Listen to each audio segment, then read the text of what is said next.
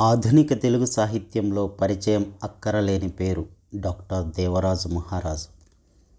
సాహిత్యంలోని అన్ని ప్రక్రియల్లో తనదైన రాజముద్రను వేసిన డాక్టర్ దేవరాజు మహారాజు డెబ్బైవ పుట్టినరోజు సందర్భంగా వారి గురించి ప్రముఖ సాహితీవేత్తలు వెలిబుచ్చిన అభిప్రాయాలను ఇక్కడ అందిస్తున్నాం. విని ఆనందిస్తారని ఆశిస్తున్నాం.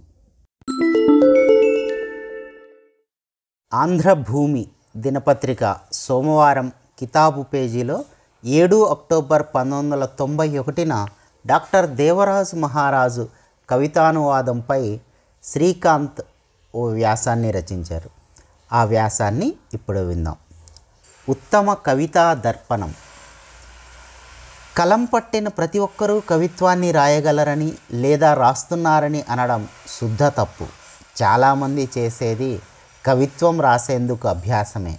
అయితే అందులో మెరుపులు ఉండవని కాదు ఉండొచ్చు. కానీ సమగ్రమైన ఒక తాత్విక దృష్టి అలవడ్డం అనేది జీవితానుభవంలోంచి మాత్రమే వస్తుంది.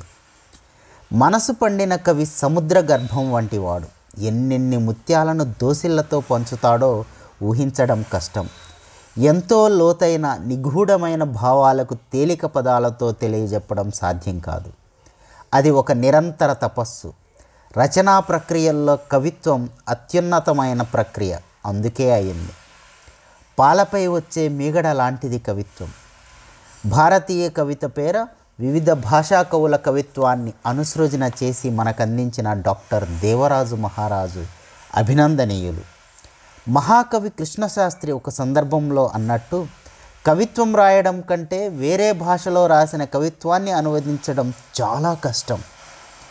కవి భావనలోకి ప్రసరించి విషయం స్పష్టం చేసుకొని ప్రాంతీయతను సొగసును దెబ్బతీయకుండా అనుసృజన చేయడానికి ఎంతో అనుభవం అధ్యయనం ఓపిక అవసరం. ఆయా కవుల మనోభావాలను వాటి స్థాయి తగ్గించకుండా ఆవిష్కరించడం కత్తి మీద సామే. ఈ సాహసం దేవరాజు మహారాజ్ చేశారు.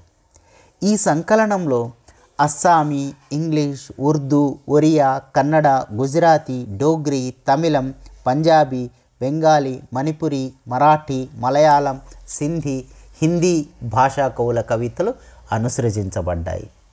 వీటిలో ఎక్కువ భాగం ఆయా కవుల నుండి తీసుకున్నారు. కవిత్వం కోసమే ఈ పుటక కవిత్వం కోసమే ఈ క్రీడ. చంద్రకాంతపు సాయంత్రాలలో ఈ భూమిని దాటడం కేవలం కవిత్వం కోసమే. కవితా తృష్ణ తీరకనే ఈ చచ్చే చావు. ఆద్యంతరహితమైన జీవితాన్ని కాలరాచింది సైతం కవిత్వం కోసమే అన్న బెంగాలీ కవి సునీల్ గంగోపాధ్యాయ దగ్గర నుంచి పురిపోసి పేనిన తాడు నేనాడే ఆట. ఉరిపోసి లాగే తాడు వాళ్ళు చూసేది. ఆడుతున్న నన్ను కాదు నారపోచలన్నీ కలేసిన తాడును కాదు ఆ రెండు గుంజల్ని కాదు వాళ్ళంతా తమాషాగా చూసేది ఒక ఆకలి ఆటను మాత్రమే అని ఆకలి విషాదాన్ని వినిపించిన హిందీ కవి అగ్నేయ దగ్గర నుంచి వడ్రంగి చెట్టును కోస్తున్నాడు. చల్లని అడవి గర్భంలో బతికి బతికి అతడు ఆ నిర్ణయానికి వచ్చాడు. వడ్రంగి మానుకొస్తూనే ఉన్నాడు. మాను మధ్యలోంచి ఎక్కడో పక్షి ఆక్రోశిస్తూనే ఉంది. పురుషాధిక్యత విశ్వరూపాన్ని అత్యంత హృదయ విదారకంగా చిత్రించిన డాక్టర్ కేదార్నాథ్ సింగ్. ఆళ్ళు ఈళ్ళు చెప్పుకోగా తెలిసింది. జైల్లో పడ్డోళ్ళకు ఎంత లేదన్నా పూటగ్గింత తిండి దొరుకుతుందంట కదా అయ్యా దొరా ఈయన మీద దయ ఉంచండి. ఈయన మీద ఏదన్నా ఇంత నేరం మోపండి. కేసు పెడతారో జైలుకి పంపుతారో ఇక మీ ఇష్టం. ఏమన్నా చేయండి కానీ పూటగ్గింత తిండి చూపండి అని పోలీస్ స్టేషన్లో అమీన్ సాబ్ కాళ్ళ మీద పడి దీనంగా అర్థించే నిరుపేద తల్లి ఆక్రోశాన్ని గుండెలు బద్దలయ్యేట్లు వినిపించిన నరేంద్రరాయ్ మనలోని విధవాయత్వాన్ని ప్రశ్నిస్తారు. ఇంతకన్నా కవులు చేయాల్సిందేముంటుంది?